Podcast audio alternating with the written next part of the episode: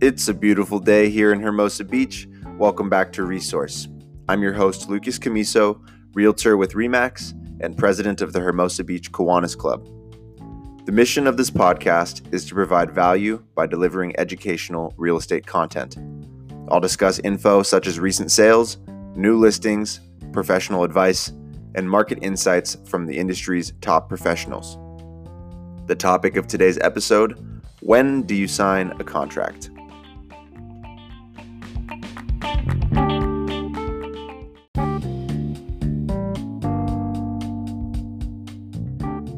No matter where you are on the real estate spectrum, I want to provide you with some information regarding the appropriate time to sign contracts. This information is meant to benefit renters, landlords, sellers, as well as buyers. I'll begin by discussing renters and applicants. The only document that you need to sign, other than a lease agreement, is the agency disclosure, otherwise referred to as the AD.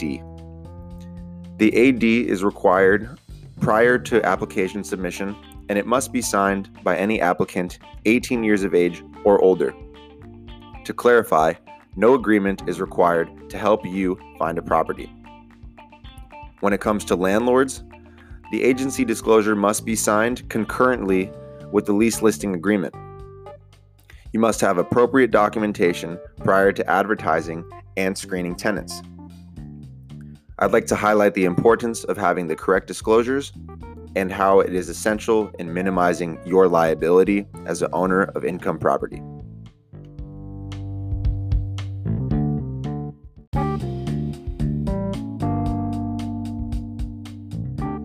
When does a seller sign contracts? Well, the listing agreement is signed along with the agency disclosure prior to putting the house on the market for sale. As the seller, you choose the pace and have the option of including a waiver, which allows you to delay the upload of your property to the MLS to do things like prepare the property for resale. This could entail minor repairs, repainting, and yard work in order to present the property at its very best. I strongly encourage obtaining a termite report as well as a home inspection prior to listing your property so that you know exactly what condition it is in and this will prevent you from falling out of escrow at a later date. Sellers have the ability to operate on their own, and this is what would be known as a FSBO, or for sale by owner. When working without a realtor, you assume management of the transaction process, as well as all of the paperwork and disclosures that it entails.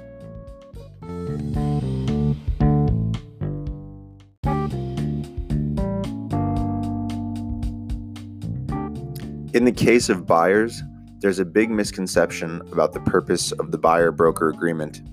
The contractual or relationship obligates a buyer to have one representing brokerage. You are not required to sign this contract, as it does not incentivize a realtor to work hard for you. Having multiple realtors that send you properties, you'll be able to notice who is working the hardest for you. Choose to work with a realtor that hustles on your behalf the one who introduces you to the property that you ultimately fall in love with. In the case of a buyer, consider the motives of a realtor who requests that you sign a buyer broker agreement. My belief is that a realtor who is unconfident in their ability to serve and negotiate on your behalf will ask you to sign a buyer broker agreement. Whereas when you entrust my services in your real estate transaction, you will not be faced with this request. My best interest is your best interest.